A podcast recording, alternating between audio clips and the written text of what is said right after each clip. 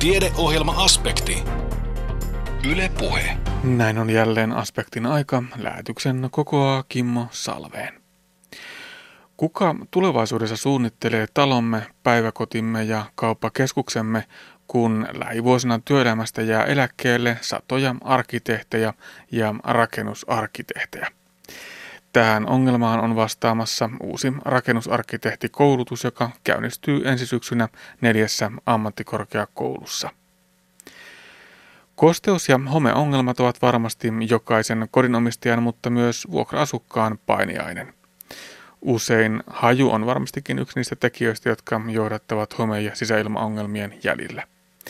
Koska kuitenkin asukkaina me totumme omien kotiemme hajuihin hyvinkin tehokkaasti, vinkki ongelmasta voi tulla vierailijoilta. Asiaa ei kuitenkaan ole helppo asukkaalle vierailun yhteydessä sanoa, mutta syytä voisi sen verran olla pinnistellä. Ruoan turvallisuus huolettaa monia eikä tietenkään syyttä. Itä-Suomen yliopiston professori Atte van Vrigt puhui Kuopiossa ruokaturvallisuudesta. Hän puhui muun muassa ympäristömyrkyistä, luomusta, geenimanipuloidusta ruoasta ja lainsäädännöstä ruokaturvallisuuteemme liittyen. Yksi ruokaturvallisuuden paljon puhuttaneista aspekteista ovat olleet lisäaineet, ja tähän teollisuus onkin vastannut tuomalla kauppaan yhä enemmän lisäaineettomia tuotteita. Muun muassa tästä tässä lähetyksessämme. Joskus arkinen aherus muuttuu hetkessä kamppailuksi elämästä. Kaikki tuttu ja turvallinen heitetään romukoppaan ja arki täyttyy erilaisista tutkimuksista, hoidoista ja epävarmuudesta.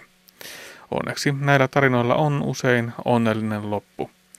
Oman potilastarinansa lähetyksemme lopuksi kertoo sydäninfarktista selvinnyt ja keuhkosyövän selättänyt leppävirtalainen Pentti Kaulama. Tässä tämänkertaisen aspektin aiheet. Eläköitymisestä johtuvan työvoimapulan ennakoidaan vaivavan tulevina vuosina myös rakennusalaa, kun satoja arkkitehtejä ja rakennusarkkitehtejä poistuu työelämästä. Uusia rakennussuunnittelun ammattilaisia siis kaivataan ja koulutustyöhön onkin ryhdytty ponnekkaasti. Neljässä ammattikorkeakoulussa eri puolilla Suomea alkaa tulevana syksynä uusi rakennusarkkitehtikoulutus. Tästä aiheesta kuulemme siis nyt. Haasteltavana on Savonin ammattikorkeakoulussa rakennusarkkitehtikoulutusta suunnitteleva yliopettaja Janne Repo. On puhuttu siitä, että rakennusalalle tarvitaan lisää käytännön läheistä rakennussuunnitteluosaamista.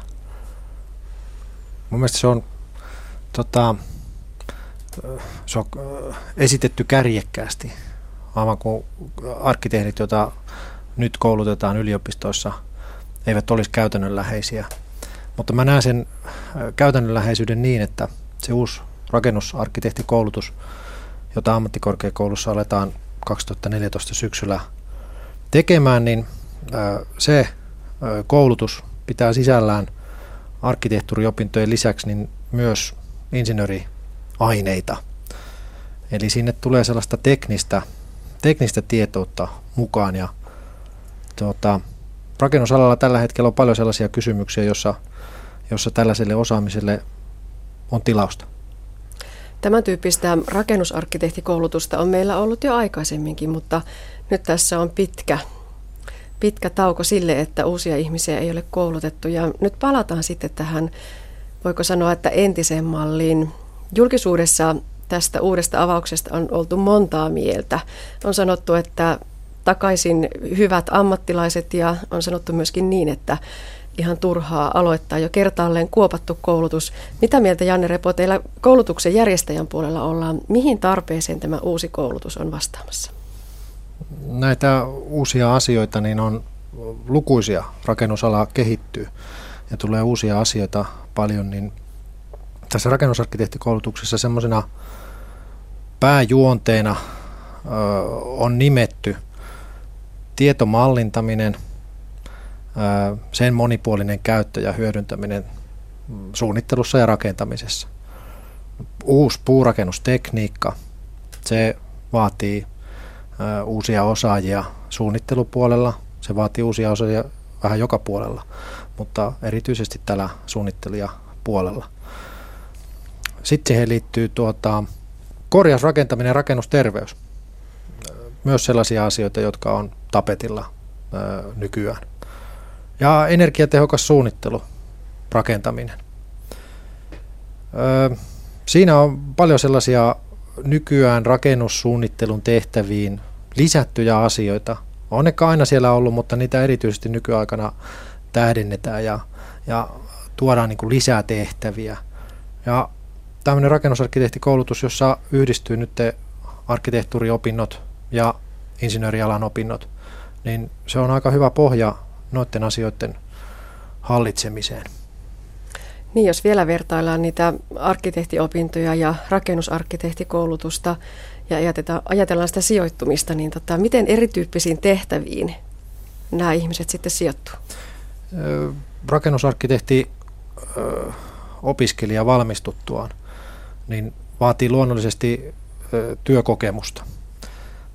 Kaikki vaatii valmistuttuaan työkokemusta, mutta rakennusarkkitehdillä tällä koulutussisällöllä, arkkitehtuuriopintojen ja insinööriopintojen yhdistämisellä, niin hän voi sijoittua insinööritoimistoihin, arkkitehtitoimistoihin, hän voi sijoittua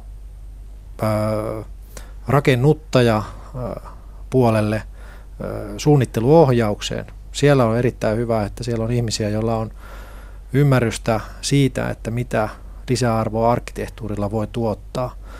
Ja sitten myös sitä teknistä osaamista, että miten se on mahdollista se arkkitehtoninen lisäarvon tuottaminen myös tehdä. Eli siellä olisi hyvinkin, hyvinkin näen, että on tilausta tällaisille osaajille.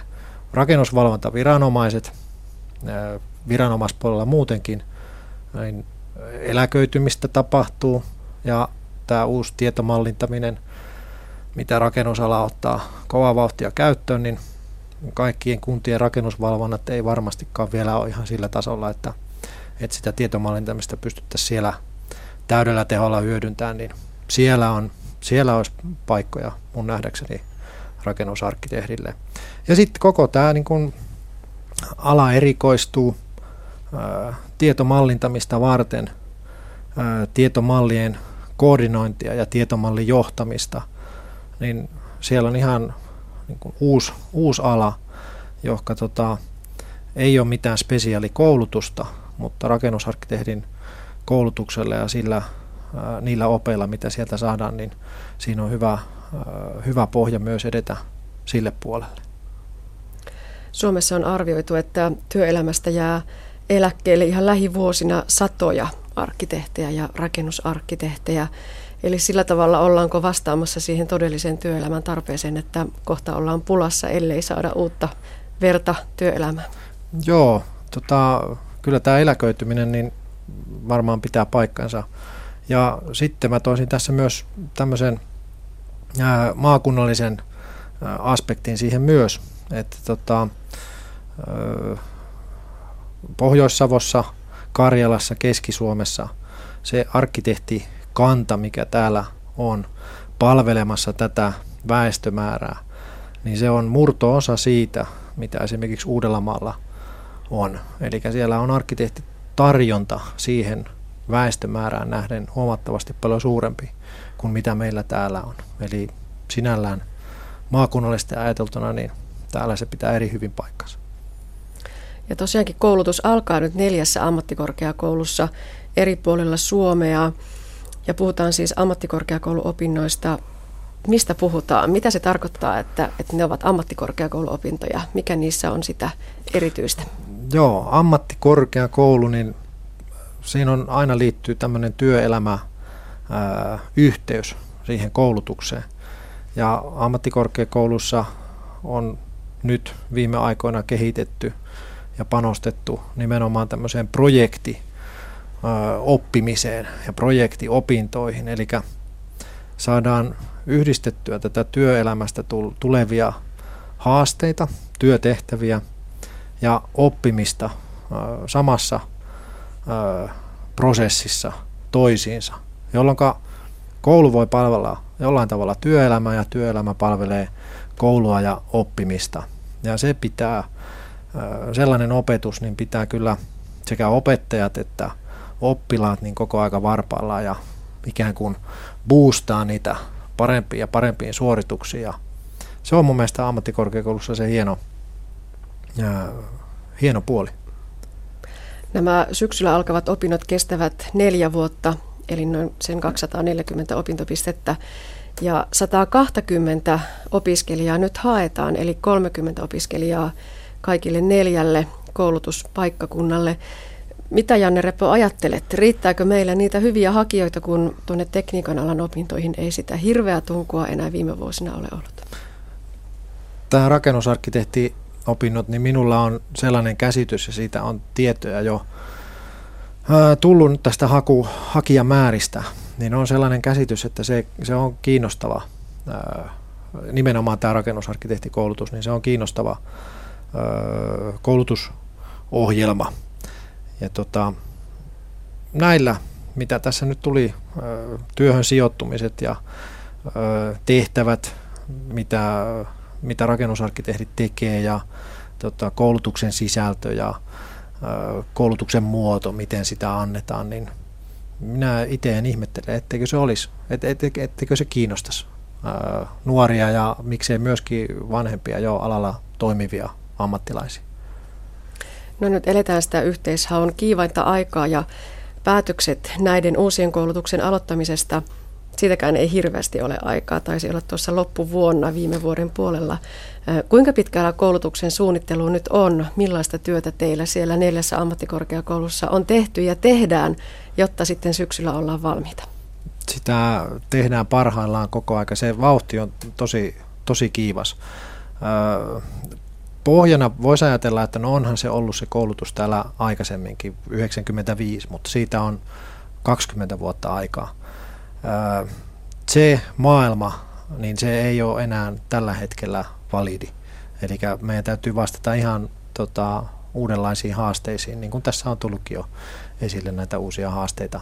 Ja sitä koulutusta on nimenomaan pakko ollut räätälöidä, tai opintojen sisältöä on ollut pakko räätälöidä näihin uusiin haasteisiin. Mutta tota, kyllä meillä alkaa aika hyvin olla jo tiedossa sitä, että mitä minäkin vuonna, mitä syksyllä, kuinka monta tuntia, mitäkin asiaa siellä opetetaan. Eli kyllä, kyllä se alkaa olla muotoutunut aika hyvin. Ja yhteistyössä nämä neljä eri ammattikorkeakoulua niin on ää, tätä opintojen sisältöä ää, rakentanut. Eli me tiedetään kyllä kaikki, että mitä missäkin tapahtuu. Kaikki on suurin piirtein samoissa raameissa jokainen oppilaitos tai ammattikorkeakoulu on tietenkin omalta pohjaltaan lähtee sitä tekemään, että sinällään niitä ei ole tarkoitus edes näitä koulutuksia täsmälleen yhden muotoisiksi tehdä, mutta kyllä ne tunnistaa kaikki kuitenkin, että se on sitä rakennusarkkitehtikoulutusta jokaisella eri ammattikorkeakoululla. Näin totesi yliopettaja Janne Repo Savonia ammattikorkeakoulusta. Toimittajana oli Anne Heikkinen. Kosteus- ja homeongelmat ovat varmasti jokaisen kodinomistajan, mutta myös vuokra-asukkaan painiainen. Usein haju on se tekijä, joka johdattaa hometta sisäilmaongelmien jäljille. Koska asukkainen kuitenkin totumme kotimme hajuihin tehokkaasti, vinkki ongelmasta voi tulla vierailta. Asia ei kuitenkaan vierailun yhteydessä ole monestikaan helppo asukkaalle sanoa, mutta syytä voisi kuitenkin olla. Asukkaan tulisi ilmoittaa epäilyistään kiinteistön omistajalle mahdollisimman pikaisesti, kuten muidenkin kiinteistön kuntoon liittyvien ongelmien kohdalla. Mikäli kiinteistön omistaja ei homme- tai kosteusvarjoepäilyyn puutu, voi ottaa yhteyttä kaupungin ympäristöterveystarkastajiin, jotka taas voivat puolestaan antaa ohjeita ongelmien korjaamiseksi ja lausuntonsa ongelman syistä. Miten usein kaupungin ympäristöterveystarkastajat sitten törmäävät kosteus- ja homevaurioihin työssään Tähän vastaa ympäristöterveystarkastaja Heikki Kallunki Kuopion kaupungilta. No ne on tyypillisiä, ne on yleisiä. Eli tuota, jos vertaa siihen, mitä meillä näkyy täällä muutama vuosi sitten, niin äh, oikeastaan tuossa pari-kolme vuotta sitten tapahtui semmoinen olennainen muutos, että tuota, yhteydenottoja ja tarkastuspyyntöjä on määrät on kaksinkertaistuneet hyvinkin lyhyessä ajassa. Toki nyt sillä että nämä pari pari-kolme edellistä vuotta on sitten aika lailla vakiintunut sille korkealle tasolle. Mistä tämä kasvu nyt sitten on johtunut? Tietysti syitä voi olla monia. Tässä on ollut, on ollut märkiä, märkiä syksyjä. Sitten näistä toisaalta nämä sisäilma-asiat on ollut paljon esillä julkisuudessa. Ihmiset alkanut kiinnittää enemmän huomiota. Sitten tietysti ylipäätäänkin elinympäristön terveellisyyteen ja tämmöiset asiat askarruttaa ja monet vaan, monetkin haluaa, että ainakin varmistettaisiin se, että sitten asiat on kunnossa. Että tuota. Ehkä se nyt kaikista eniten merkkaa se, että se on ollut niin paljon julkisuudessa nyt viime vuosia aikana nämä. No siinä vaiheessa, kun teidät kutsutaan paikalla, niin millaisia ongelmia siellä yleensä törmätään? Tietysti nehän ovat, nehän ovat siinä vaiheessa vasta epäilyjä. Joo, kyllä, eli tuota, Tietysti meillähän on muutakin kuin kosteus- ja homevaurioasioita, mutta näistä yhteydenotosta niin sanotaan nyt 70-80 prosenttia on näitä kosteus- ja homevaurioita asioita ja, ja, ja näistäkin epäilyistä sitten, niin itse asiassa niin valtaosa on kuitenkin semmoisia, että niille epäilylle on perusteet. Eli suurimmasta osasta löytyy ainakin semmoisia, jos ei nyt isoja, mutta ainakin pienempiä tekijöitä sitten, joilla on vaikutusta sisäilman laatuun. Eli, eli, eli miten nyt sanoisi, tyypillinen kohde esimerkiksi, mihin menee ehkä tuommoinen 70-luvulla rakennettu rivitalohuoneisto. Kyllä se yleensä, kun siinä ulko avataan, niin se ensimmäinen havainto tehdään siinä vaiheessa, eli sieltä tuoksuja monesti on sitten tarjolla, jotka jo suoraan kertoo, että ei kaikki ole kunnossa. Niin haju on varmasti yksi sellainen, mikä, mikä aika hyvin jo kertoo siitä, että jotain todella on pielessä. Mitä muita tällaisia indikaattoreita asunnoista voi löytyä? No haju on se päällimmäisin tai tietysti se, mihin eniten, eniten kiinnittää huomiota ja millä oikeastaan merkittävin, merkittävin vaikutus sitten sen tavallaan kokonaisriskiarvioinninkin kannalta siinä tarkastuksen aikana ja, ja, ja tuota, sen lisäksi tietysti muita aisteja tarkastaja käyttää hyväkseen, katsellaan rakenteita, että onko siellä värimuutoksia, onko siellä tämmöisiä kosteuden aiheuttamia muita jälkiä, rapautumia tai muuten ja tuota, sitten mitä muita havaintoja siinä no, tehdään, niin tietysti katsotaan noiden rakenteiden tiiveyksiä, että onko siellä tämmöisiä hallitsemattomia ilmavuotoja, jälkiä tämmöisistä hallitsemattomista ilmavuodoista. Ja sitten jos tämmöisiä havaitaan, niin pyritään vähän uuskimaan sieltä lähempää sitten ja haistelemaan, että minkä tyyppistä ilmaa, minkä hajusta ilmaa sieltä tulee. Ja, ja, ja tuota, nämä aistivaraiset havainnot on ne oikeastaan, millä saa aika hyvän koko, tai niin kuin semmoisen kokonaiskäsityksen siitä. Ja sitten tietysti näitä havaintoja ää, tarkannetaan sitten noilla erityyppisillä havaintoja mittalaitteilla. Pintakosteuden käytetään, pintalämpötilamittauslaitteita käytetään ja, ja merkkisavuja käytetään, kun tutkitaan, että miten siellä ilmat liikkuu ja mistä vuotoilmoja mahdollisesti tulee ja, ja näin poispäin mutta siis aika aistinvaraista se perushavainnointi on. Pitäisikö meidän asukkaiden nyt sitten yrittää myöskin käyttää näitä omia aisteja vähän paremmin ja, ja tuota, tarkkailla ehkä niitä rakenteita enemmän? Niin, kyllä, ja itse asiassa monesti meillä on ollut se tilanne, että tuota, sieltä ihmiset soittaa, että meillä nyt on käynyt tämmöisiä vieraita täällä, jotka on kautta rantaa ja antanut ymmärtää, että täällä vähän haisee ummehtuneelle. Ei me sitten itse toteuteko, emme olla itse niitä huomattu, niitä hajuja, kun me asutaan täällä, että se on meidän kodin haju. Ja toki, toki tuota monet on, niin kuin, jos ei suoraan, niin tosiaan ainakin tuttavia sukulaisten kautta, niin ovat sen hajun, hajun jo havainneet. Ja onhan se hyvä vähän haistella sitä ilmaa, ja jos omiin vaatteisiin tai tekstiileihin tarttuu semmoista ummehtunutta hajua, niin kyllä se on yleensä merkki siitä, että siellä semmoinen voi olla jo ihan vakava, vakava mikrobivaurio sitten siellä asunnossa taustalla. Entä sitten rakenteet? Pitäisikö rakenteita seurata jollakin tapaa? Ainakin varmasti marketiloissa vähintäänkin, tai, tai siellä keittiössä, että pesukoneiden letkut ja liitokset on kunnossa, mutta entä muuta? No ilman muuta nämä vesipisteiden, vesipisteiden ympäristöt kannattaa aina en, en osaa sanoa kuinka säännöllisesti, mutta ainakin silloin tällöin katsoo kaikki, että siellä viemäriputket on ehyjä, ei ole mitään valumajälkiä tai muuta. Ja, ja, ja tavallaan vääränlaisia hajuja sielläkään ja ei mitään merkkejä mistään muustakaan normaalista poikkeavasta. Ja, ja, ja sitten nämä on tietysti tämmöiset, varsinkin jos asuu semmoisessa asunnossa, missä on koneellinen poistoilmanvaihto, jossa voi se alipainekin asunnossa niin kuin muodostuu melkoiseksi, niin siellä jos on tämmöisiä hallitsemattomia ilmavirtauksia esimerkiksi ulkoseinien lattia välissä saamoissa, niin se monesti tulee semmoisia tummentumia, tavallaan pölykertymiä niille alueille, mistä sitten sitä ilmaa virtaa. Ja ne on oikeasti semmoisia paikkoja, että kannattaa ja pitääkin katsoa tarkemmin, että näihin, varsinkin jos ne on ulkoseinustellaan, siinä saattaa sitten olla vielä se, että sieltä tulee niin kylmää ilmaa, että itse asiassa se kylmä ilma aiheuttaa sen kosteusvaurioriskin sinne sitten. Että se kastepiste muodostuu siihen sisäpintaan ja siihen alkaa sitten ajan kuluessa niin tuota, mahdollisesti mikrobikasvusto kehittymään. Miten sitten nuo ilmanvaihtokanavistot, kiinnitetäänkö niihin ehkä tänä päivänä tarpeeksi huomiota? Nekin pitäisi välillä putsata. Joo, siis tietysti se vähän riippuu siitä ilmanvaihtojärjestelmästä, mikä on. Että tuota, totta kai mitä koneellisempi ilmanvaihtojärjestelmä on, niin sitä paremmin pitää huolehtia siitä, että siellä on suodattimet, suodattimet vaihdetaan ajalla ja kanavisto puhistetaan ajalla ja toisaalta myös, että niitä ilmanvaihtojärjestelmiä oikeasti käytetään niin kuin se laitevalmistaja ja laitetoimittaja on ohjeistanut käyttämään. Eli koneita pidetään päällä jos nyt puhutaan niin kotitalouksista, että koneita pidetään päällä aina kun siellä ollaan ja tuota, vaikka ei oltaisikaan, niin ainakin se minimi-ilmanvaihto olisi päällä siellä sitten.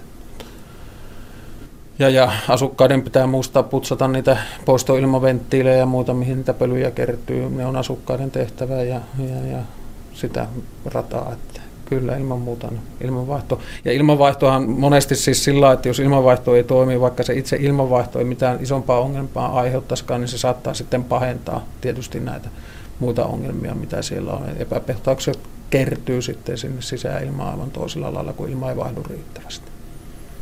Tuossa jo aivan aluksi puhuttiin hieman, hieman siitä, miten sää tai kelit voivat vaikuttaa asioihin. Miten nyt sitten, nytkin eletään tässä kevättä, ja tuota, varmasti se sitten, sitten näkyy valumisvesien ja kastepisteen muutoksen näkökulmasta jollakin tavalla. Pitäisikö näin keväisin kiinnittää huomiota johonkin? Ainakin varmaan ulkokattoa, jos asuu omakotitalossa.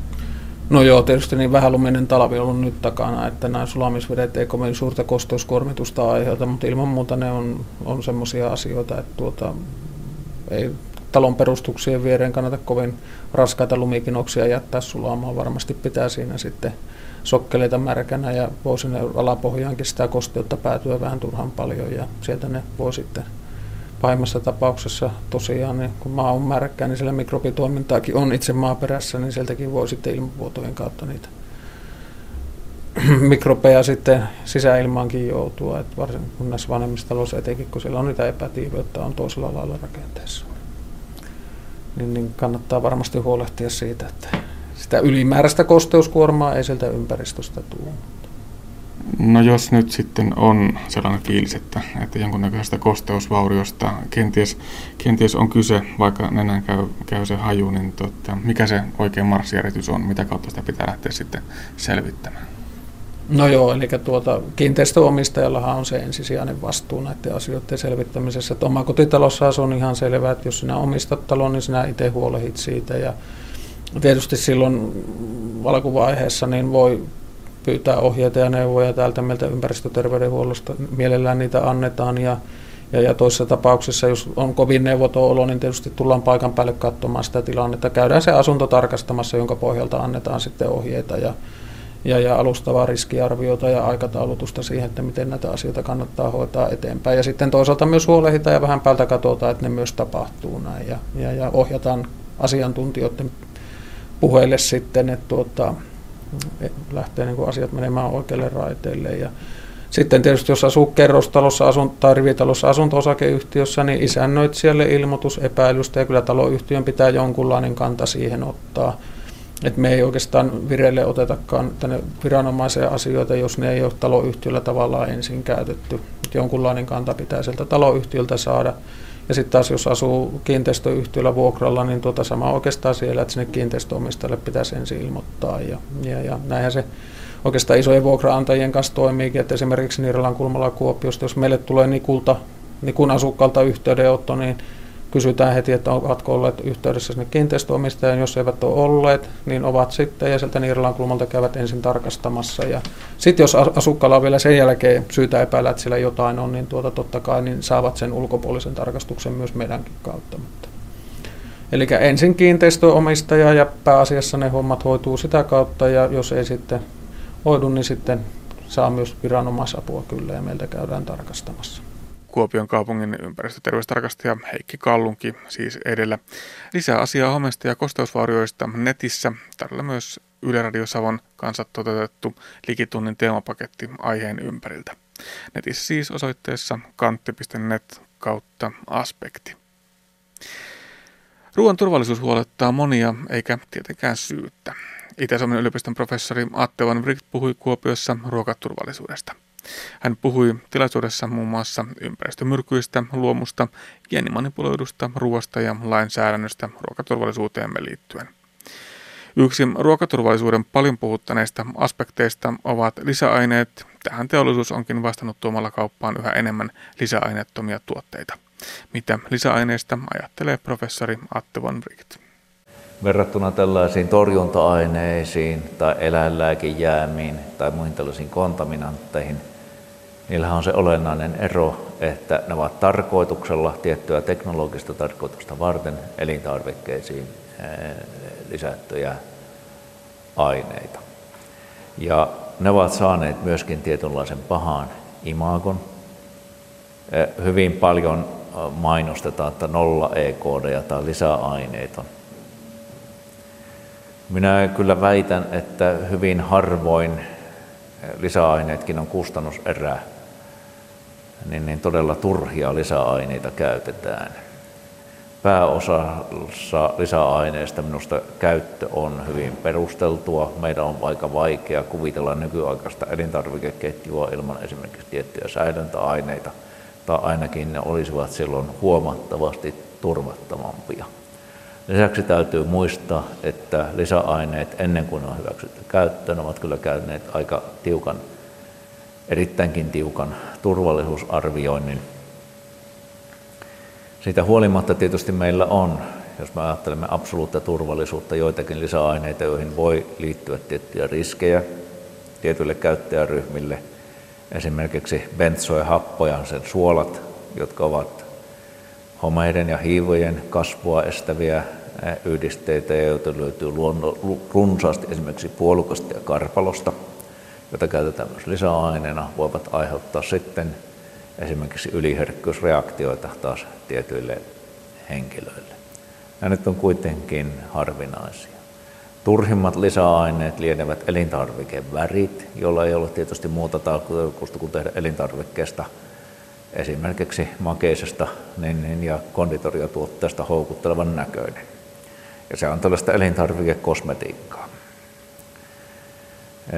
Eh, jos joku on todella huolestunut lisäaine saanistaan, niin on myös erinomaisen helppo välttää niitä, koska lainsäädännön mukaan peruselintarvikkeisiin, peruslihaan, kalaan, hedelmiin, juureksiin, maitoon ei saa lisätä mitään lisäaineita.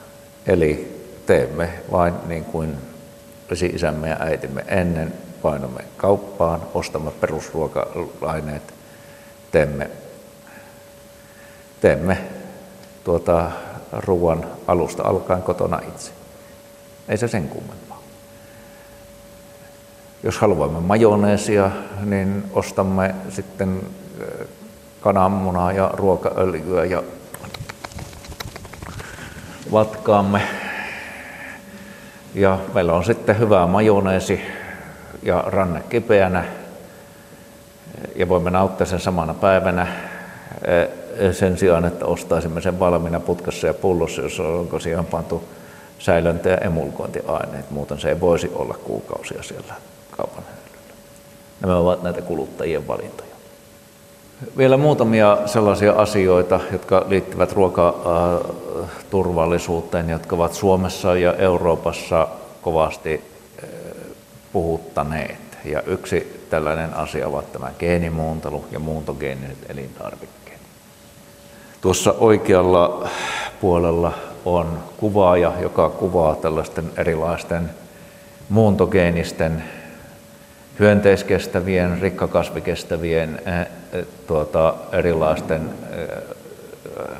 ravinto- tai teollisuuskasvien viljelyä Yhdysvalloissa – ja me näemme siinä semmoisen jatkuvan tuota, kasvavan trendin. Ja nykyisin voi sanoa, että lähes 100 prosenttia esimerkiksi yhdysvaltaisesta soijasta on muuntogeenistä. Euroopassa näitä muuntogeenisiä tuotteiden turvallisuutta säädellään hyvin tarkoin. Ja Euroopan unionin tämä elintarviketurvallisuusviranomainen EFSA arvioi kaikki ne tuotteet, joita pyrkivät tai joita pyritään saamaan Euroopan markkinoille. Tämä on johtanut tämmöiseen erikoiseen tilanteeseen, että siis EFSA, joka on tehnyt tämän tieteellisen arvion, on yleensä päätynyt toteamaan, että nämä tuotteet ovat turvallisia ja ainakin yhtä turvallisia kuin ne perinteiset elintarvikkeet ja perinteiset lajikkeet. Silti kun poliittisella tasolla tehdään päätöksiä, vain muutama on saanut hyväksynnän ja tämä on johtanut jopa tämmöisiin kireisiin väleihinkin, esimerkiksi Yhdysvaltain ja Euroopan unionin välillä. Yhdysvalloissa tämä helposti koetaan, että tämä Euroopan unionin ilmapiiri on juuri näitä kaup- on luomassa näitä kaupan esteitä, koska siellä ei voida käsittää, että jos kerran on tehty riskinarvio, että nämä ovat turvallisia, niin mistä syystä niitä ei saa sitten tuoda maahan ja mistä syystä niitä ei sitten hyväksytä. No, tämä liittyy tietysti tähän eurooppalaiseen ilmast- mielipideilmastoon. Aikoinaan jaksoin kiihtyä tästä kovasti. Nyt en enää, jos ei ihmiset halua näitä syödä, niin ei sitten. Se, mikä minua tässä huolestuttaa, on se, että samalla on myös niin kuin me parikymmentä vuotta sitten ehkä Eurooppa oli johtava maa tällaisten tuotteiden tutkimuksessa ja kehityksessä – nykyisin ei, pallo on muualla. Ja me olemme jo näkemässä seuraavaa sukupolvia näitä geenimuunneltuja kasveja, joilla on aika ylivoimaisia tällaisia agronomisia ja ravitsemuksellisia ominaisuuksia. Eli miten kauan meillä on Euroopassa sitten varaa olla tietyllä lailla tämmöisen maataloustuotannon ulkomuseo. Mutta tästä voi vaikkapa sitten keskustella. Geenimuuntelun vastakohta on luomu ja tiedän, että kun tästä puhun, niin, niin miinakenttähän minä astun melko välittömästi. Tätä luomukin on tietysti tarkoin säädeltyä. On Euroopan unionin erityinen luomuasetus, joka säätelee, minkälaista tuotantoa saadaan markkinoida luomun luonnonmukaisesti viljelyn, viljeltynä ja tuotettuna – Täytyy nyt muistaa, että luomu on nimenomaan tuotantotapa. Ja sen on sanottu myös lainsäätäjä, että kuluttajalle ei saa luoda kuvaa siitä, että tällaiset, tällä tietyllä tuotantotavoilla tuotetut tuotteet olisivat turvallisempia tai ravitsemuksellisesti parempia tai terveellisempiä kuin tavanomaiset tuotteet. Tämä yksinkertaisesti siitä syystä, että mitään sellaista tieteellistä näyttöä tällaisesta ei ole. Silti minä väitän, että hyvin paljon tästä luomun markkinoinnista tapahtuu tällaisella mielikuvalla. Sitä ei ehkä tarkoituksesti luoda, mutta sellainen on syntynyt, että kysymyksessä jollain tavalla laadukkaampi tuote. Kun on tehty erilaisia tutkimuksia ja selvityksiä, niin ei ole mitään, nyt menee hieman tähän ravitsemuspuolelle, mitään tällaisia ravitsemuksellisia eroja luomun ja tavanomaisten tuotteiden välillä ei ole löytynyt paljon enemmän kuin tuotantotapa on vaikuttaa esimerkiksi lajike, tuotantovuosi, maaperä, kaikki tällaiset, kaikki tällaiset tekijät. Luomussa ei tietenkään käytetä esimerkiksi torjunta-aineita. No, me Eh, juuri puhumme siitä, että minkälainen on suomalainen altistus tavanomaisten elintarvikkeiden torjunta-ainejäämille käytännössä mitä. Se, minkä me näemme luomussa on, että sadot ovat pienempiä, hinta on kuluttajalle kalliimpi. En ole luomuvastainen, mutta minusta pitäisi asioita katsoa rehellisesti tässäkin tapauksessa ja minusta kun kuluttaja maksaa tällaisesta tuotteesta korkeamman hinnan, niin hänelle pitäisi tehdä selväksi, mistä hän maksaa. Maksaako hän viljelijän tietystä elämäntavasta? Okei, jos hän arvostaa sitä. Maksaako hän lähiruuasta? Sitä luomu joskus on, enää ei välttämättä. Jos hän maksaa turvallisuudesta, silloin on kysymys hyvin, silloin on erittäin kyseenalainen tämä. Eh, jos hän maksaa eläimen onnellisuudesta ja luonnonmukaisesta eh, lajin mukaisesta käytöksestä tai elämästä, eh, kun puhutaan eläin, tietyistä eläintuotteista, tässä voi olla perustelu. Mutta tämä pitäisi niin kuin tehdä minusta, minusta selväksi. Elämme maailmassa, tässä kehittyneessä maailmassa, jossa ruoan turvallisuutta säädellään sekä kansainvälisellä että kansallisella tasolla erittäin kattavasti. Silti minusta on tämmöinen hyvä venäläinen sananlasku, että synniltä ja vahingolta kuka välttyy. Joskus paraskin valvonta pettää. Seuraukset voivat olla ikäviä, joskus traagisiakin. Mutta tuota, kaikkea emme voi ennakoida. Kun aina kun elintarvikepuolella tapahtuu jotain ikävää, niin tämä on asia, joka nostattaa tunteita ja tällaiset skandaalit saavat runsaasti julkisuutta ja myöskin ihmiset hätääntyvät. Silti voimme sanoa, että kun me katsomme pitkällä perspektiivillä, niin voimme todeta, että nykyään suomalainen syö Suomen historian terveellisintä, ravitsevinta ja turvallisinta ruokaa. Ja meidän ongelmamme on se, että me syömme sitä useimmiten enemmän kuin oikeastaan tarpeellista olisi.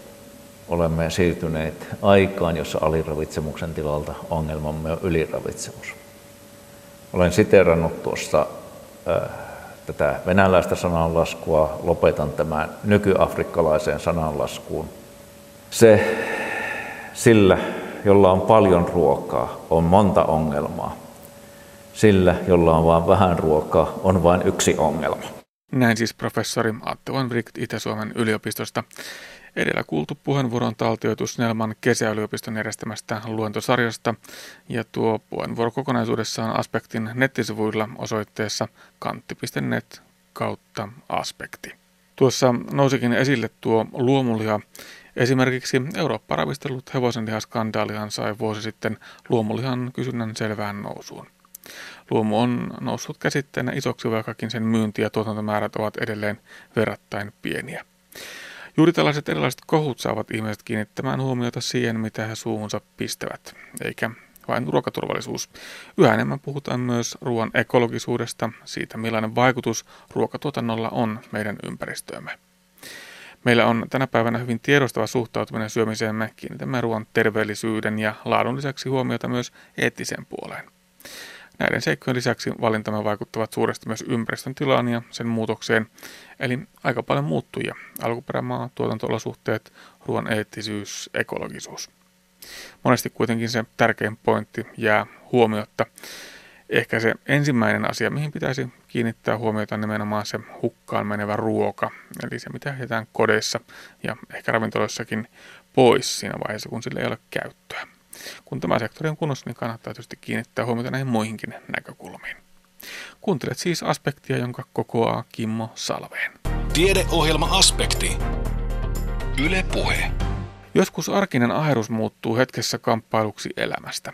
Kaikki tuttu ja turvallinen heitetään romukoppaan ja arki täyttyy erilaisista tutkimuksista, hoidoista ja epävarmuudesta. Onneksi näillä tarinoilla on usein onnellinen loppu, Oman potilastarinansa kertoo seuraavassa sydäninfarktista selvinnyt ja keuhkosyövän selättänyt leppävirtalainen Pentti Kaulama. Edistäkin se aamuhan lähti siitä liikkeelle. Me tämän Anu Kortelaisen kanssa oltiin kahdestaan täällä. Ja tuota, meillä on torstaina tämmöinen tavaroiden kuljetuspäivä, että viiää asiakkaille tilatut tavarat. Ja tuota, mulla oli jo sen koko viikon niin ollut tätä rintakipuja ja käsikipuja. Ja, ja sitä oli vaan, että pitäisi käydä lääkärissä, pitäisi käydä lääkärissä. Ja sitten jotenkin silloin aamulla tuntui, että tota, minä Anulle sanoin, että tänään minä lähden nyt siellä lääkärissä käymään, että löytyisi jotakin. Ja tuumattiin vielä, että minä vien sitten samalla reissulla näin asiakkaiden tavarat. Ja no kello oli aamulla noin yhdeksän ja minä sitten soitin tuonne terveyskeskukseen ihan sillä, että tuota, onko siellä yleensä aikoja, ettei tarvitsisi jonotella kovin paljon eikä tälleen. Ja tuota, tuota, tuota, että minä siltä tavaranvientireissulta menen sinne terveyskeskukseen ja katsottaisiin mikä minua vaivaa. No minä soitin ja siellä ilmeisesti tämä vasta, puheluun vastaava henkilö niin kuin ymmärti paremmin kuin minä itse sen, että mistä oli kysymys. Ja hän sitten sanoi tällä tavalla, että, tuota, että, että ei ole nyt aikoja tässä, mutta että laittaako hän ambulanssi hakemaan minua. Mistä ei, että lait, se vähän kai vitsailin, että laittakee joitakin kippeitä varten ne tuota. Ja tuota, sitten, sitten tuota, että minä kyllä pääsen omalla autolla, että ei, ei minua tarvitse laittaa ambulanssia hakemaan, mutta olisiko niitä aikoja. Hän sanoi sitten, että kymmeneltä on yksi ainut aika koko päivänä. No siinä tuli tämä, että en minä kerki niitä tavaroita viemään. Ja tuota, että okei, minä tulen siihen kymmeneksi. Ja no niinhän se sitten, että minä lähden sinne, sinne ja tuota, tavarat viiään myöhemmin sitten kun keritään. Ja puolen päivän maissa tullut sitten niin lisää porukkoa töihin. No minä sitten olin lähdössä sinne ja tuossa vielä joku asiakas tuli käymään ja näytti jotakin semmoista asiaa, mitä, mitä sitten mopoon liittyen niin vähän korjattavaa ja tällä Ja me nyt katsottiin vielä sekki siinä ennen lähtöä ja minä sitten muutaman minuutin sitten kymmenestä myöhästyin. Ja, ja, ja sitten vielä siinä jotenkin tuntui silloin männissä jo, että tuota, saa nähdä tupakointiin liittyviä asioita mielessä vaan pyöri. Ja tuota, minä siinä auton vierellä vielä puolikkaan tupakan poltin ennen kuin menin sinne vastaanotolle. Ja niinhän minä menin ja suoraan sinne lääkärin luokse ja siellä ei vähän aikaa jouduttiin ottamaan sitten sitä röntgeni, tai tuota sydänfilmiin pääsyä ja, ja, ja siitähän se homma sitten lähti pikkuhiljaa liikkeelle ja muutama sana vaihdettiin sen lääkärin kanssa. Mutta asiakkaat täällä kaupalla oli katellut sua sillä silmällä jo pidemmän aikaa, että, että kohta saattaa jotakin tapahtua, mutta että oliko se niin, että sitä itse sinnitteli sinne viimeiseen pisteeseen asti, että kun vielä pärjää, niin antahan olla? No ehkä tässä just oli se, se että tuota, sitä niin ajattelin, että itse tuntee itsensä parhaiten, mutta ei se ihan näin näköjään aina ole. Ja tuota, tosiaan siis se ei ollut yksi eikä kaksi henkilöä, vaan hyvin useat henkilöt mainitsi tästä, että hei nyt, että sinä et ole, ootko sinä kunnossa, että kasvoista niin kuin, ja silmistä ja kaikista näkee, että, että tuota, nyt pitäisi huilata tai tehdä mitä tahansa, että kaikki ei ole kohdallaan. Ja, mutta en minä sitä silleen, että minä vaan, että veressokerit heittelee vähän ja kun on kiire aika ja tälleen, niin se, että, että tuota, se, sen takia se vähän väsyttää. Ja kieltämättä väsyttikin kovasti. Ja suomalainen mies menee lääkäriin vasta silloin, kun pää on kainalossa irtallaan. Mutta sulla se oli sitten menoa, eli infarktihan sieltä sitten löytyi ja, ja siitä eteenpäin hoitoi. No joo, se sitten kun tuota, rupesi kaikki tapahtumaan, niin tuota, ne tapahtui tosi äkkiä. Eli siinä enistäänkin sen lääkärin kanssa vaihdettiin muutama sana.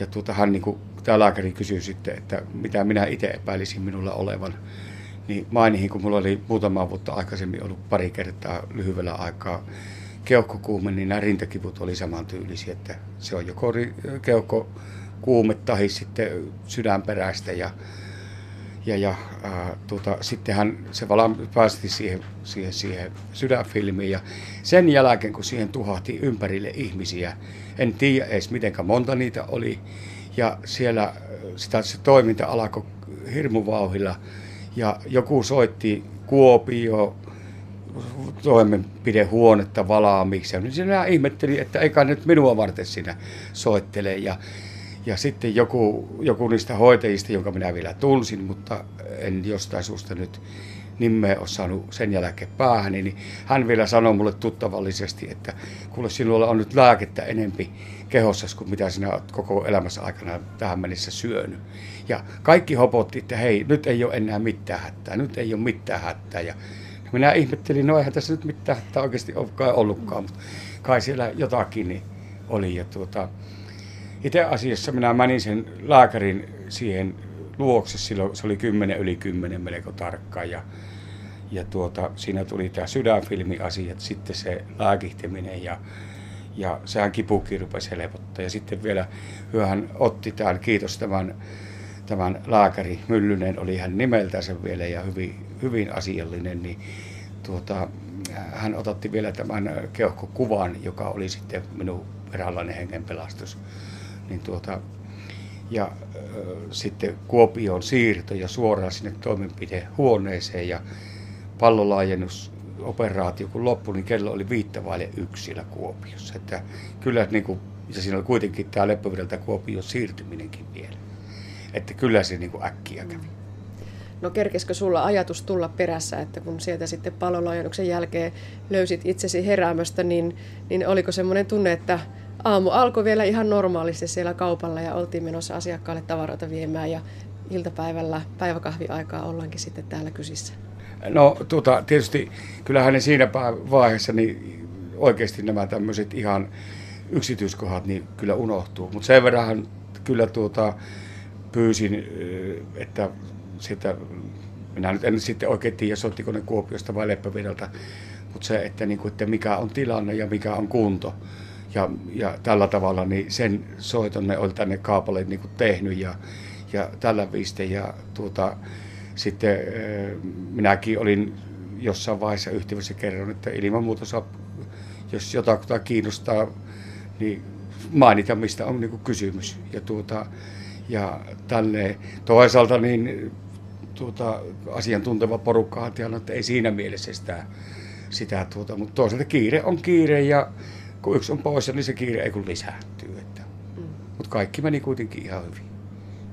Ja tosiaan niin kuin sanoit, että siitä keuhkoröntgen kuvasta tuli sitten se hengenpelastus, niin näin tosiaan oli. Eli keuhkosyöpä löytyy sitten ihan vahingossa lisää löydöksenä tämä infarktin jälkeen ja sekin on nyt sitten voitettu kanta. Joo, sitten mulle tuli sitten, sitten tuota, kutsu tuonne Kuopion sinne yliopistosairaalalle ja 14. päivä 8. oli se, kun sinne tuota, oli se aika. Ja tuota, siellä ilmoitettiin, että mulla on vasemman keuhko yläosassa noin 5 senttiä halka sieltä oleva keuhkosyöpä. Ja tuota, siitä sitten alkoi tämä uusi ajatus ja operaatioiden sarja, että tuota, millä tavalla ja mitenkä. Ja, ja tuota, no minä sitten siinä vaiheessa niin kun jo tein kaikille näille terveysviran ihmisille selväksi sen, että hyö on sen terveysala ammattilaisia. Minä koitan tätä kaapantekkoa tehdä ja huolehtia.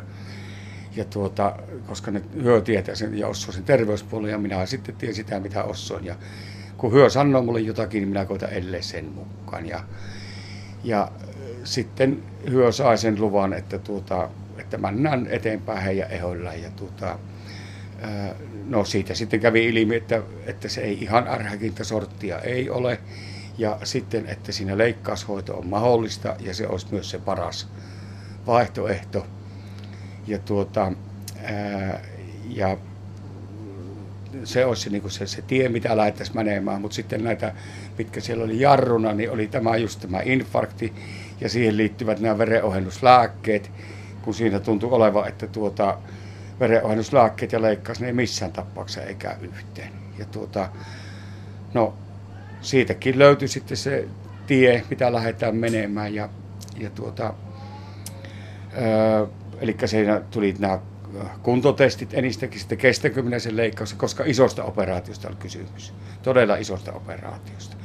Ja, tuota, ja äh, sitten tuo äh, näiden lääkkeiden, verenohennuslääkkeiden suhteen se, että se vei oman aikansa ennen kuin niitä voitiin, voi jättää pois tai vähemmälle. Ja niinhän se sitten kävin kuntotestit ja, ja kaikki tämmöiset. Ja tuota, sitten päädyttiin siihen, että lokakuun lopussa 29.10. oli se varsinainen leikkauspäivä. Ja silloin tehtiin sitten se leikkaus. Ja sen jälkeen taas alkoi semmoinen yksi vaihe. Toinen tuli täyteen ja toinen vaihe alkoi taas uudelleen.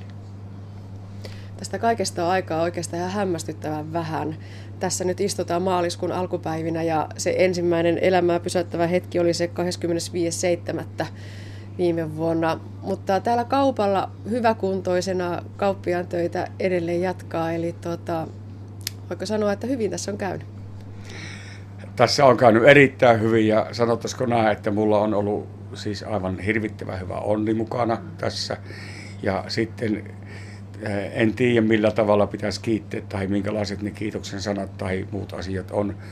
Tämä suomalainen, vaikka joskus suomalainen terveydenhuolto, jota nyt joskus taidetaan vähän moittiakin, mutta en minä tiedä, onko maailmassa missään tämän laista kuin mitä meillä on. Ja, tuota, ja nyt kun tämä on joutunut itse näkemään ja kokemaan, niin, tuota, niin kyllä tämä on tästä on meidän piettävä kaikin kynsin ja hampain kiinni, että ei ainakaan huonontus tämä.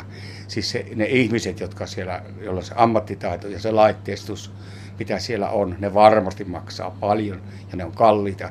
Mutta tämä hyvinvointiyhteiskunta, niin on oikeasti näiden kautta se on hyvinvointiyhteiskunta. Ja kun ajatellaan se ohjelma, mitä kaiken kaikkiaan tässä tapahtui, niin kun, että löytyi tämä syöpäasia. Sitten heti syyskuun alusta alkoi nämä enistäkin kuntotesti, kuntoon liittyvät asiat, että kestänkö minä ne leikkuuoperaatiot. Sitten pystyttiin toteamaan se, että se ei ole pahimpia mahdollisia leviäjiä tämä syöpä. Sitten tuota, tämän, että saa se sydänlääkitys sillä tavalla jaksotettua, että se voidaan sillä lokakuun lopussa ja tuota, se operaatio tehdä ja, ja tuota, kaikki tämmöiset. Ja minut pidettiin koko ajan ajan tasalla. Ainut tietokatko pieni, mikä tuli tässä leikkausajan kohdassa, oli, oli että tuota, minä muutama viikon pari, puolitoista olin, että en tarkkaan tiennyt, että minä päivänä tämä operaatio tapahtuu. Ja sitten vielä tämmöinenkin tapahtui, kun nämä kokeet ja tämmöiset oli niin kuin ohi, niin tuli se semmoinen vähän pysähtynyt tilanne ja odottelu sitä, niin sittenhän mulla tuo eräänlainen masennus iski päälle ja, tuota, ja tuo mieli meni vähän, niin kuin, vähän alamaihin ja tuota, ajatukset oli vähän, vähän ikäviä. Ja tuota, mutta siihenkin löytyi sitten enistäänkin, luojan kiitos, tämä yrittäjän ammatti on semmoinen, että aina löytyy jotta tekemistä, niin sieltä kautta sai tätä ajatusmaailmaa sinne muualle päin. Ja sitten toisaalta minä soitin terveyskeskukseen ja sain sieltä myös apua ja että pärjään siihen leikkuuajankohtaan. Ja kun taas pääsin sinne kyssiin ja homma alkoi, niin mielikin meni ihan erilaiseksi. Ja itse operaation jälkeen niin tuota, hyvinkin positiivisin mieli on ollut sitten. Ja tuota, kun tietää, että tulevaisuus on kuitenkin niin kuin positiivisen näköinen. Niin, onko elämä muuttunut mitenkään? Aina sanotaan, että suurien sairauksien jälkeen niin oivaltaa jotain uutta elämästä ja, ja ainakin se elämän merkitys taas näyttäytyy ihan eri tavalla. Mitä sanot itse? Tuota, kyllä se on, on tuota, muuttunut ja ehkä myös pikkusen saattaa jatkossakin toivon mukaan muuttua. Tässä semmoiset asiat kuin muun muassa, no tietysti minä nyt olen saanut tupakoinnin jätettyä taka-alalle, eli en ole sen heinäkuun lopun jälkeen polttanut. Sitten toisia, mitä on tullut, esimerkiksi nyt nykyään minä aamulla, aikaisemmin se oli aamulla se kuppi kahvia ja pari lasillista mehua, jotakin tämmöistä. Nyt kuitenkin tulee joka aamu niin pikkusen syötyä jotakin. Ja siis sanot, että jonkunnäköiset ruokailuajat on olemassa. Ja tietysti pikkusen tulee katsottu, että mitä syöpi. Mm. Että muutakin kuin suklaata ja tuota, jäätelöä. Ja, ja, ja, tuota, ja sitten toinen, mikä on ainakin arvostus ja mieli ala tähän liikkumiseen ja, ja siihen kehon kunnonhoitoon, niin näihin on niin kuin ajatus on oikeasti mukana. Että tuota, eh, silleen niin kuin on, on ihan erittäin eh, positiivisia juttuja tullut niin kuin tähän jokapäiväiseen rutiineihin. Ja sitten niin kuin jotenkin tulevaisuutta se miettii ihan eri tavalla, eli myös tämmöisen vapaan harrastamiseen liittyviä asioiden tiimoilta. Et, ja jatkuvasti tulee jotain pientä uutta. Silleen niin kuin on. Ja toisaalta niin kuin olo on, myös mielellinen olo on niin kuin jotenkin, ei ole niin kiireinen eikä niin hermostunut ehkä kuin ennen. Kenties tässä on yksi sellainen asia, joku sanoo, että, että kun se on tehty nämä palolaajennukset sun muut, niin tuota, että veretkin virtaa paremmin. Siihen tekisi mieli vähän jopa uskoa, että näinkin kai. En tiedä hänen todenperäisyyttänsä sitten, että mikä siinä on. Näin totesi sydäninfarktista selvinnyt ja keuhkosyövän selättänyt leppävirtalainen Pentti Kaulama. Hänet tapasi Anne Heikkinen. Ja otetaan tähän loppuun vielä annos terveysasiaa. Välipaloista puhutaan varmaan kyllästymisen saakka, mutta millainen välipalan pitäisi olla? Kumpan esimerkiksi näistä kahdesta parempi, omena vaiko välipalapatukka? Tähän vastaa ravitsemusterapeutti Anne-Maarit Tuovinen. Jos vähän tätä taustaa valotetaan, niin hyvä lähtökohta on siitä, että mehän suomalaiset syödään itse asiassa liian vähän kasviksia, marjoja ja hedelmiä. Ja Finravintotutkimus, mikä on tehty siis edellisen kerran 2007, niin sen mukaan miehille se on vähän reilu 300 ja grammaa päivässä ja naisilla, naisilla semmoinen vähän vajaa 400 grammaa päivässä. Ja kun suositus olisi kuitenkin se puoli kiloa päivässä niitä kasviksia, marjoja ja hedelmiä yhteensä, niin lähtökohtaisesti voisi ajatella äkkiä, että omena välipalana on tietysti hirveän hyvä vaihtoehto. Näin se onkin. Se on yksi vaihtoehto, mutta että onko välipalapatukka sitten hirveän huono vaihtoehto? Ei, ei välttämättä. Sillä on hirveän paljon, vaihtelee siitä, että minkälaisia vaihtoehtoja on olemassa ja mitä, minkälaisia valintoja tekee ja minkälainen on se, niin kuin se kokonaisuudessaan se ruokavalio. Mutta jos ajattelee vielä sitä, sitä omenaa tai hedelmää ylipäänsä välipalana, niin kyllähän meillä suomalaisilla on tarve lisätä niiden kasvisten marjojen hedelmien käyttöä niin kuin ylipäänsä ja jokaisessa tilanteessa. Erityisesti tietysti siitä syystä, että siellä on paljon vitamiineja, kivennäisaineita ja, ja kuituja ja, ja tietysti ne täydentää sitä ruokavalioa hyvästi ja toisaalta myös keventää, kun tämähän on näin kevättä kohti aina se yleinen kysymys, että kuinka keventää ruokavaliota. Kaikkein paras keino siihen on se, että lisää runsaasti kasviksia, marjoja ja hedelmiä. Eli määrää lisätään, mutta ruokavalio keventyy, jos sitä haluaa. Mutta välipalaa, jos ajatellaan sellaisen kokonaisuutena, niin on hirvittävän hyvä ohje, kuinka se välipala voisi koostaa, on se, että, että silloin kun siihen kuuluu aina jotain kasvismarja hedelmäryhmästä, siihen kuuluu jotain viljatuotetta ja, ja sitten siihen voi ottaa lisäksi jotain, jotain proteiinipitoista, jotain maitotaloustuotetta tai leikkelettä. Ja kun, kun ainakin tämä, niin kun tämä kasvis- ja marja hedelmäosuus ja se viljaosuus siellä on, niin koostetaan erittäin hyvä, edullinen – monipuolinen välipala.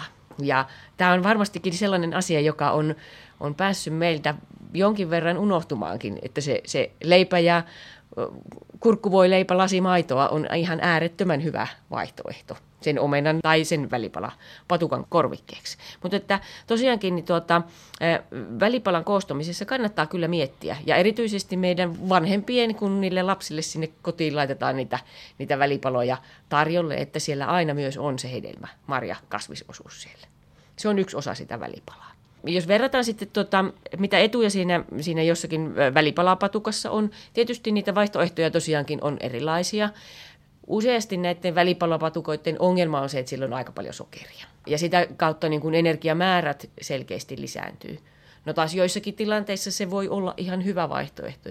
Lapsi tai aikuinen, joka liikkuu paljon ja ei, ei jaksa syödä tai ei ehdi syödä riittävää määrää, niin välipalapatukalla voidaan ihan hyvästi korvata. Tai se, se voi olla lisänä jollekin, jollekin välipalalle. Mutta niiden välipalapatukoiden kohdalla kannattaa kyllä katsoa sitä sokerimäärää, kuinka paljon sillä on. Ja sitten tietysti semmoinen taloudellisuuskysymys, että jos mietitään, että paljonko maksaa välipalapatukka tai vaikka kilo omenoita tällä hetkellä, niin siinä on, siinä on tietysti huomattava ero. Et sekin, sekin näkökulma on ihan hyvä, hyvä muistaa. Välipalapatukoiden ja, ja samoin kuin hedelmien niin kuin se positiivinen puoli sillä, että se on aina hyvä ottaa mukaan. Se maito ja leipä ja tuota, on aina sillä tavalla, että silloin kun kotona ollaan, niin kyllähän silloin saa helposti rakennettua hyvän, hyvän välipalan. Mutta että on paljon tilanteita, että täytyisi ottaa oikeastaan välipala mukaan ja ennakoida sitä tilannetta, että kuinka, missä syö ja, ja miten pystyy sen välipalan syömään. Niin silloin nämä itse asiassa nämä molemmat on ihan hyviä, hyviä vaihtoehtoja. Ja sitten jos taas vielä miettii sitä, sitä välipalapatukkaa esimerkiksi sellaisena vaihtoehtona, että se olisi kahvileivän vaihtoehto, niin kyllähän se useasti on selkeästi niin kuin parempi. Silloin kuitupitoisuus todennäköisesti suurempi ja energiamäärä vähäisempi kuin jossakin kahvileivässä. Eli siinä ihan hyvä, hyvä vaihtoehto. Ja samoin kun taas verrataan siihen, että jos on syökarkkeja tai jotakin muuta vastaavaa. Eli tietysti ne ei ole siellä suosituksissa muutenkaan, mutta tällainen patukkavaihtoehto voisi olla yksi vaihtoehto niille.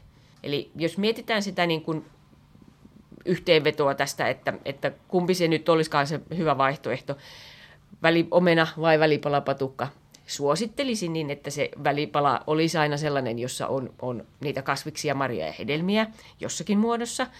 Se viljatuotehan voi olla vaikka se välipalapatukka. Eli ne voi olla itse asiassa yhdessä. Silloinhan koostetaan jo ihan erilaisen, erilainen ja niin kuin sellainen monipuolisempi vaihtoehto. Mutta että oleellista on tietysti se, että mikä on se tarve ja minkälainen on se tilanne. Ja, ja useasti on tärkeää, että se välipala tulee syötyä. Se on se kaikkein A ja o. Näin siis Kuopion kaupungin ravitsemusneuvoja Anna-Maarit Tuovinen. Ja tässä oli tämänkertainen lähetyksemme. Tämänkertaisessa aspektissa kuulimme siis uudesta rakennusarkkitehtikoulutuksesta, joka on alkamassa syksyllä neljässä ammattikorkeakoulussa. Lisäksi lähetyksessämme asiaa kosteus- ja ongelmista, jotka ovat varmasti jokaisen kodin omistajan, mutta myös vuokra-asukkaan paineaisia. Ruoan turvallisuudestakin kuulimme. Yksi ruokaturvallisuuden paljon puhuttaneista aspekteista ovat lisäaineet. Tähän teollisuus onkin vastannut tuomalla kauppaan yhä enemmän lisäaineettomia tuotteita. Ja vielä ennen äskeistä terveysjuttua piipahdimme Leppä Viralle, jossa kauppias Pentti Kauloma kertoi oman elämänsä muuttaneesta tapahtumasarjasta. Lisää aspektina aiheesta netissä osoitteessa kantti.net kautta aspekti.